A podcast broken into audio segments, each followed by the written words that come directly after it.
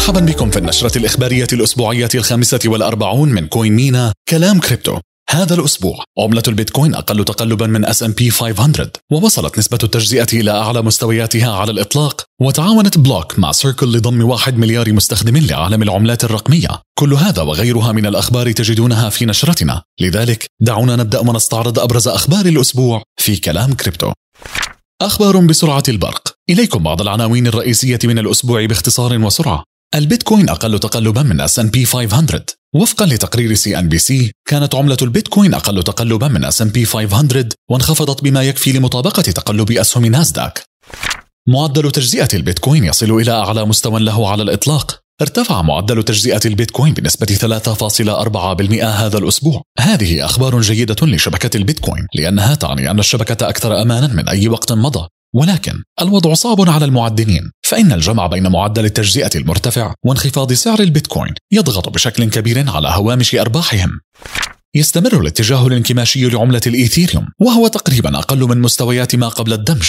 في وقت الدمج في الخامس عشر من سبتمبر كان إجمالي المعروض من إيثر هو 120 مليون و520 ألف عملة وارتفع إلى 120 مليون و534 ألف عملة لكنه تراجع منذ ذلك الحين إلى 120 مليون و522 ألف عملة. يمكنك متابعة جدول إصدار إيثر على موقع Ultrasound Money. أخبار عالمية. البيتكوين أقل تقلبا من S&P 500 كان هذا عنوان CNBC لهذا الأسبوع. هذا يدفعنا للتساؤل حول ما إذا هذه بداية الفصل بين البيتكوين وباقي أصول المخاطرة. ولكن لربما يكون من السابق لأوانه الحديث عن ذلك. ومع ذلك فإن مخالفة البيتكوين لهذا الاتجاه خلال واحدة من أكثر الظروف الاقتصادية تقلبا منذ عقود تبشر بالخير. وفقا لتقرير بلومبرج فإن ارتباط البيتكوين بالذهب آخذ في الازدياد ويوجد الآن عند 0.5 في حين انخفض ارتباطها مع ناسداك و S&P 500 في الأشهر القليلة الماضية. شركتا بلوك وسيركل ستعملان لضم مليار مستخدم للعملات الرقمية.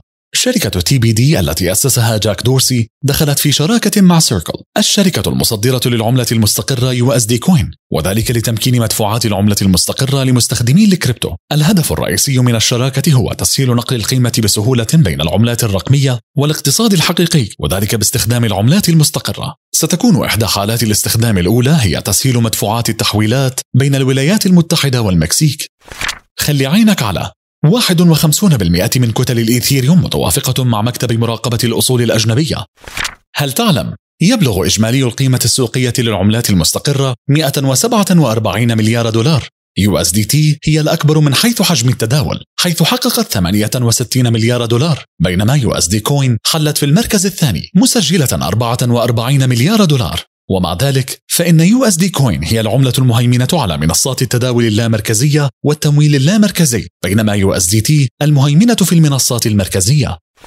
أخبار كوين مينا. إليك العرض الثنائي. تمتع بخصم على رسوم الإيداع عبر البطاقة. ادفع 2% فقط بدلا من 3.5% حتى الساعة الحادية عشر من مساء يوم الخميس السابع والعشرين من أكتوبر 2022 وأيضا تأهل للتداول من دون رسوم مدى الحياة عند إيداع 25 دولارا أو أكثر والتداول قبل الواحد والثلاثين من أكتوبر 2022 تغريدة الأسبوع. يقول المحلل التقني ويل كليمنت في التغريدة 78% من البيتكوين لم يتم تحريكها منذ ستة أشهر وهو رقم قياسي جديد. هذه حقيقة رائعة لا سيما أننا نمر بأسوأ أزمة اقتصادية كلية في التاريخ الحديث. ونعاني من عدم اليقين الجيوسياسي وسط مخاوف الحرب العالمية الثالثة. هناك مجموعة من ال hodlers المؤمنون في البيتكوين بجدية. اختبر معلوماتك الرقمية. الإجابة الصحيحة لسؤال الأسبوع الماضي والذي كان تندرج جميع العملات الرقمية بخلاف البيتكوين تحت هذه الفئة. هو العملات الرقمية البديلة. سؤال الأسبوع. ماذا تسمى عملية تشفير المعلومات وفك تشفيرها؟ العملات الرقمية التشفير التطبيق اللامركزي الكتلة. تجدون الإجابة الصحيحة في النشرة الإخبارية القادمة. وهنا وصلنا إلى آخر النشرة. سنعود إليكم الأسبوع القادم من نشرة كلام كريبتو.